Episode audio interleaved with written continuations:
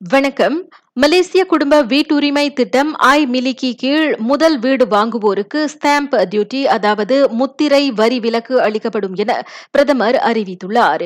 ஐந்து லட்சம் ரிங்கிட் மற்றும் அதற்கும் குறைவான விலை வீடுகளுக்கு நூறு விழுக்காடு வரை அவ்விலக்கு அளிக்கப்படும் என டத்தோஸ்ரீ இஸ்மாயில் சப்ரி யாக்கூப் சொன்னார். அதே சமயம் ஐந்து லட்சம் ரிங்கிட்டில் இருந்து பத்து லட்சம் ரிங்கிட் விலை வரையிலான வீடுகளுக்கு ஐம்பது விழுக்காடு முத்திரை வரி விலக்கு அளிக்கப்படும். இவ்வாண்டு ஜூன் ஒன்றாம் தேதி தொடங்கி அடுத்த ஆண்டு டிசம்பர் மாதத்திற்குள் முழுமை பெறும் விற்பனை மற்றும் கொள்முதல் அதாவது எஸ்என்பி ஒப்பந்தங்களுக்கு மட்டுமே அந்த வரி விலக்கு பொருந்தும் என்றும் பிரதமர் கூறியிருக்கின்றார். மலேசியா கூடிய விரைவில் தேசிய மதி இருக்க குறைபாடு அதாவது ஆத்திசம் மன்றத்தை அமைக்கவிருக்கிறது. கல்வி அமைச்சு உள்ளிட்ட சில அமைச்சுகள் தேசிய சட்டத்துறை பிரதிநிதிகள் அரசு சாரா அமைப்புகள் தனியார் துறைகள் ஆலோசகர்கள் மற்றும் பெற்றோர்கள் உள்ளிட்ட பல்வேறு தரப்பினரை அம்மன்றம் உட்படுத்தி இருக்கும் என சுகாதார அமைச்சர் தெரிவித்தார். பெற்றோர்களுக்கு தேவையான ஆக்கப்பூர்வமான பயிற்சிகள் பற்றி அம்மன்றம் ஆராயும். குழந்தைகளும் பெரியவர்களும் பயனடையக்கூடிய தகவல்களை வழங்கும் தளமாகவும் அம்மன்றம் செயல்படும் என அமைச்சர் தெரிவித்தார்.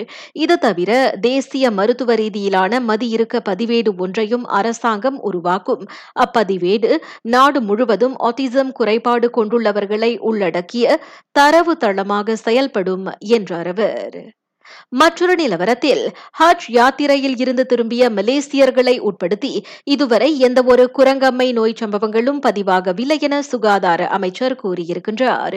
ரியாத்தில் முதல் மங்கி பாக்ஸ் சம்பவத்தை சவுதி அரேபியா அடையாளம் கண்டதை அடுத்து அவர் இதனை தெரிவித்தார். மலாக்கா அயர்கரோவில் தனது மனைவியை தாம் கொலை செய்துவிட்டதாக கூறி தொலைபேசியில் பொய்யான தகவல் வழங்கிய ஆடவரை காவல்துறை தேடி வருகிறது. சம்பவம் நிகழ்ந்ததாக அவ்வாடவர் சொன்ன இடம் அவருடைய வீடே இல்லை என்பதும் விசாரணையில் தெரிய வந்துள்ளது. நடமாட்ட கட்டுப்பாட்டு ஆணை காரணமாக ஈராண்டுகளாக செயல்படாமல் இருந்த மலாக்கா அனைத்துலக விமான நிலையம் அடுத்த மாதம் மீண்டும் தனது சேவையை தொடங்குகிறது. அங்கிருந்து இந்தோனேசியாவிற்கும் பினாங்கிற்கும் அடுத்த மாத மத்தியில் பயணங்களை தொடக்க விமான நிறுவனம் ஒன்று சம்மதம் தெரிவித்திருக்கிறது. இலங்கையின் இடைக்கால அதிபராக ரணில் விக்ரமசிங்கே பதவியேற்றுக் கொண்டுள்ளார். நான் சௌரியம்மாள் ராயப்பன். வணக்கம்.